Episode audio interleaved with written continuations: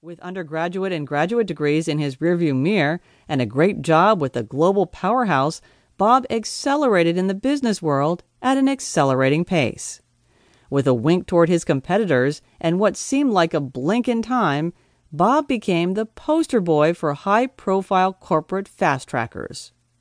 A wife with beauty queen looks, two kids who only felt at home in private school accelerated learning programs, cars that were always parked in the most visible spaces in front of restaurants by valet attendants, a home so large it should have its own zip code, a second home in the mountains with a view of prestigious ski slopes that attracted an ongoing crowd of free spending, fun seeking tourists, the list of success trappings went on and on and on, as did the chronic low grade frustration and restlessness. Chapter 3 Bob's House of Cards, Sunday evening. Bob hadn't gotten around to wealth accumulation yet. There would be plenty of time for that later. He had, however, absolutely mastered consumption. He knew that the nation was built on debt. If it was good enough for the nation, it was good enough for Bob. With this in mind, and the ongoing flow of bills in the mailbox, Bob was excited about the upcoming week. His plan was to visit four cities in four days and close four deals. If just one of the deals hit this week, his trappings of success would be funded for yet another year. The house of cards would remain standing a while longer. There was a low vibration rumor going around at work that Bob might get a call from the guy in charge of global operations. Bob wasn't supposed to know about the potential call, but he had friends in high places at global headquarters in Europe. Something very, very big was going down. From what little he knew, the scope of the project was staggering. He also heard his name had been tossed in the hat to potentially head up the project.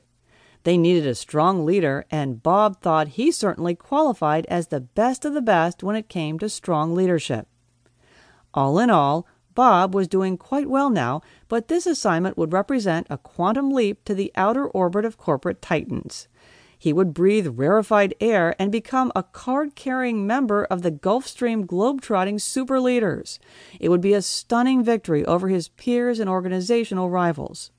Bob had a few enemies. It was all a necessary part of the game you played if you wanted to be a winner and stay on top. If Bob got this promotion, and according to his mole inside headquarters, he had a good chance of doing just that, there would be no stopping him.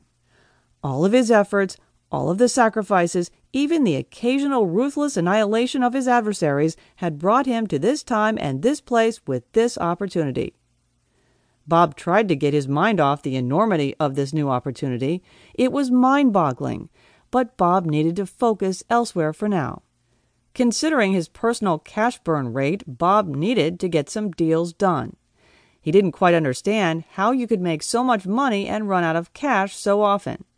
This time tomorrow, Bob would be on the West Coast meeting with one of his most lucrative clients and closing a huge deal.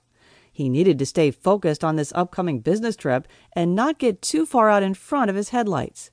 That was one of those quirky things his dad used to say to him all the time another gem from his dad's Anything That Doesn't Kill You Makes You Stronger collection of quirky sayings that were supposed to explain life, love, and the pursuit of happiness.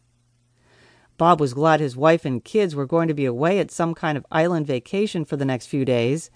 Since the phone service on the island was awful, it gave him a good excuse not to call, and he wouldn't have to spend time on the phone talking about things he didn't really care all that much about. He needed to maximize his focus on the business at hand and minimize any distractions for the next few days. As he thought of this, his mind plucked another gem from the dad collection. Son, don't trip over a dollar to get to a nickel. In Bob's world, that translated into don't trip over a million to get to a thousand. In less than 12 hours, Bob would be on the West Coast doing what he did best Making Things Happen. Chapter 4 Bob's View from the Top. Monday morning. At this particular moment, Bob seemed to be on top of the world. He was standing in the lavish.